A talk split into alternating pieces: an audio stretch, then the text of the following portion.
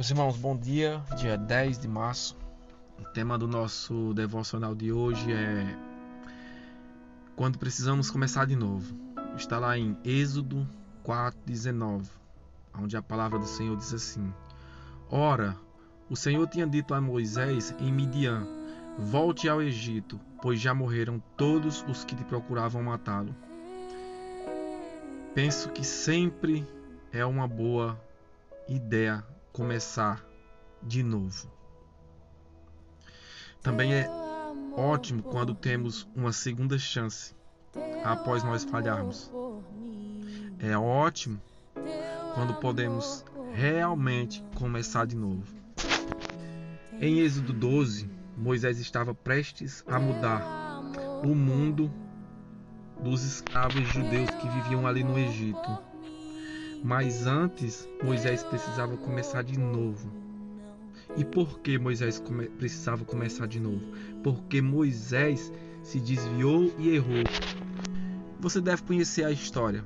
É, ele matou um egípcio e fugiu para o exílio de 40 anos, meu irmão, meu irmão, de 40 anos.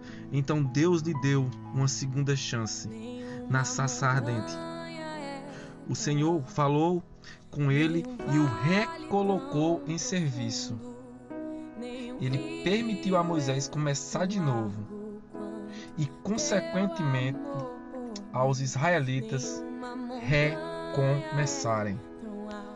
A questão é: quando transformado, você irá desejar ver outros experimentarem a mudança em suas vidas também.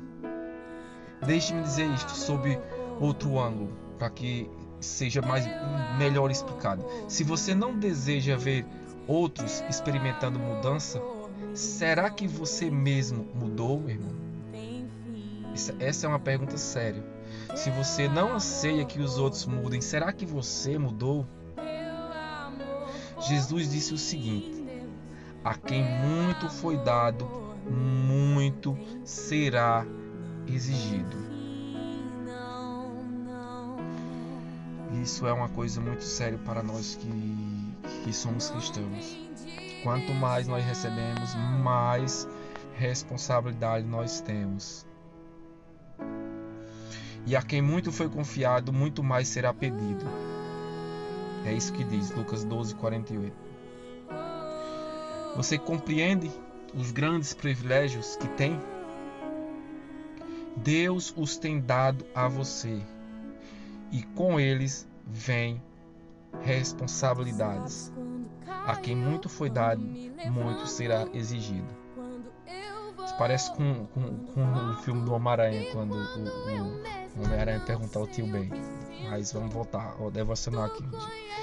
Se conseguimos focar nossas mentes nas coisas que Deus tem feito por nós, e o quanto nos tem perdoado, como tem levado e movido todos os pecados de nossas vidas, então teremos um desejo ardente, grande alegria e paixão em dizer aos outros sobre o que Deus tem feito por nós.